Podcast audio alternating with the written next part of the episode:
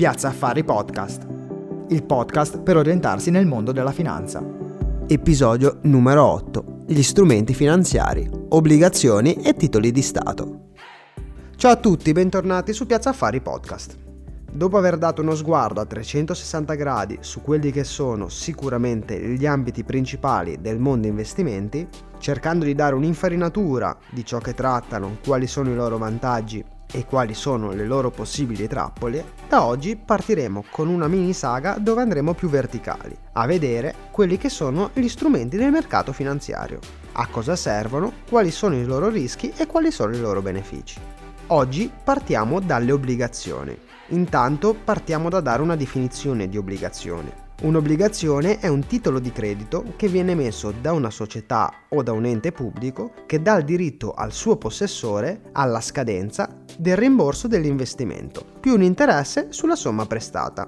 Possiamo vedere l'obbligazione come un vero e proprio investimento che l'investitore concede all'azienda o all'ente pubblico a fronte di un interesse. Questo interesse può essere distribuito o sotto forma di cedola che può essere a sua volta pagata annualmente, semestralmente, trimestralmente per tutta la durata dell'investimento, oppure essere pagato per intero insieme al capitale prestato al termine dell'obbligazione. E in questi casi vengono definite zero coupon. Come abbiamo già accennato, gli soggetti che possono emettere obbligazioni sono due. Le società, e in questo caso parleremo di obbligazioni corporate, o gli enti pubblici, e in questo caso parleremo di obbligazioni government. All'interno di questa categoria troviamo i tanto famosi e tanto amati dagli italiani titoli di Stato. Ma andiamo con ordine, partendo dalle obbligazioni corporate. In questo caso delle società per reperire della liquidità che serve a loro per effettuare investimenti, piani di espansione oppure acquisti di macchinari per aumentare la loro produttività, ha due strade fondamentalmente. O chiedere un prestito alle banche oppure chiedere un prestito agli investitori tendenzialmente la scelta ricade nel chiedere un prestito agli investitori e quindi emettere dell'obbligazione. Questo perché chiedendo al mercato il prestito gli interessi saranno inferiori rispetto ad un prestito bancario ed è anche per la facilità maggiore nel reperire le risorse richieste. Quindi in questo caso l'acquirente di obbligazioni corporate investe sulla capacità dell'azienda di ripagare il suo debito e quindi sulla capacità di crescita sul lungo periodo. Le obbligazioni corporate si possono acquistare o nel loro specifico mercato all'interno della borsa, se le società sono quotate sui mercati, o nei mercati over the counter, se queste non sono quotate.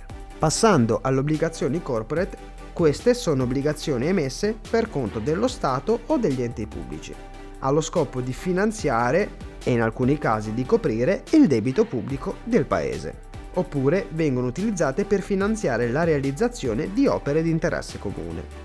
Per esempio, i titoli di Stato italiani vengono emessi dal Ministero dell'Economia e della Finanza per conto dello Stato, allo scopo di coprire il debito italiano e per finanziare opere che saranno di interesse pubblico per i cittadini italiani. Quindi in questo caso l'investitore investe sulla capacità di far fronte al debito di uno Stato. Le obbligazioni government e i titoli di Stato tramite il processo chiamato asta, che avviene al momento dell'emissione del titolo in questione, mentre i titoli già emessi vengono scambiati su un mercato chiamato mercato secondario. L'investimento obbligazionario è sempre stato definito ed apprezzato perché era considerato un investimento più sicuro rispetto all'investimento azionario, in quanto si aveva la garanzia del rimborso dell'investimento maggiorato da una quota di interessi, rispetto a un investimento come quello azionario, il cui prezzo varia a seconda dell'andamento di mercato. In più, nel caso dei titoli di Stato si aveva la tranquillità psicologica che lo Stato in cui si era investito non potesse fallire. Ecco, questi sono i punti che hanno trascinato gli investimenti obbligazionari fino ad essere i più utilizzati, soprattutto in Italia, tra gli anni 80 e gli anni 2000.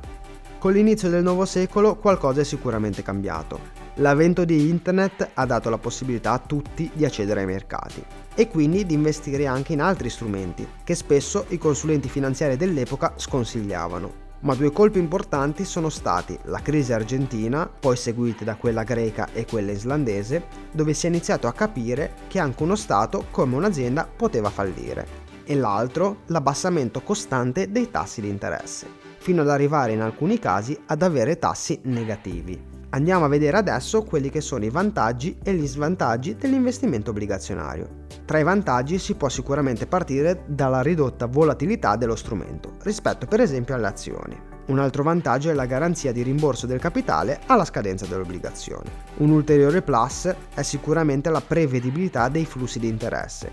E infine le obbligazioni sono sempre state uno strumento considerato abbastanza sicuro. Dall'altra parte l'investimento obbligazionario, come tutti gli investimenti, non è privo di rischi. I principali sono il rischio di credito, quindi che l'emittente non sia in grado di restituire il prestito, poi c'è il rischio di interesse, cioè l'aumento o la diminuzione dei tassi di interesse, che può essere un elemento che fa variare in maniera importante il valore dell'obbligazione. Un altro rischio da considerare è il rischio inflazionario, che è legato principalmente al tasso di cambio tra le diverse valute. E infine possiamo considerare il rischio di declassamento da parte dell'agenzia di rating delle obbligazioni, aspetto che noi italiani conosciamo molto bene, essendo che ha accompagnato praticamente tutte le crisi finanziarie che abbiamo vissuto nel nostro paese. Bene, direi che abbiamo fatto un quadro generale e anche abbastanza approfondito di cosa sono le obbligazioni, a cosa servono, quali sono i loro vantaggi e soprattutto quali sono i loro svantaggi.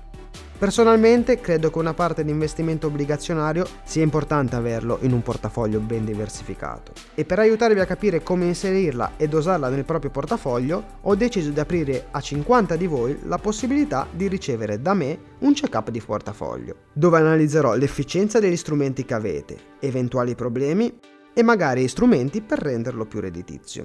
Questo è un servizio che normalmente riservo solo ai miei clienti in consulenza ma credo sia importante anche cercare di aiutare più persone in maniera completamente gratuita. Come fare quindi per richiedere il check-up di portafoglio? Andate sul sito www.piazza-affari.it sulla pagina check-up di portafoglio e seguite le istruzioni.